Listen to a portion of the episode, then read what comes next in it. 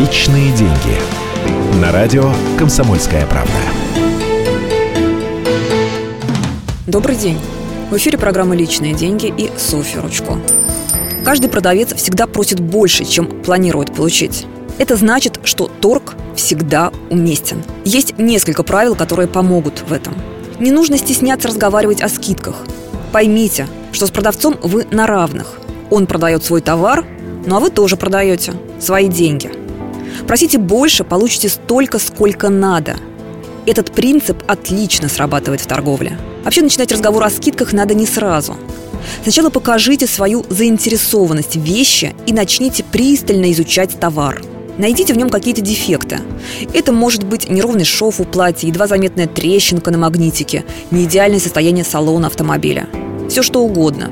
Если брака нет, включите свое воображение и попробуйте придумать его. Вдруг получится. Тогда будет повод требовать снижения цены. Разговаривайте о скидках негромко. Ведь это дело деликатное и индивидуальное. Не надо, чтобы вокруг собрались другие покупатели, которые тоже хотят сэкономить деньги. Кстати, про деньги. Откройте кошелек, покажите, что у вас есть чем расплатиться. Тогда продавцу будет сложно отпустить вас без покупки, и он станет более сговорчивым. Не стесняйтесь торговаться. Всегда и везде. Не удастся добиться скидки, ничего страшного. По крайней мере, приобретете опыт.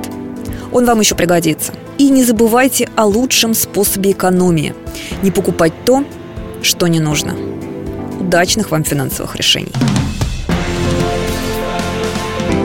Личные деньги.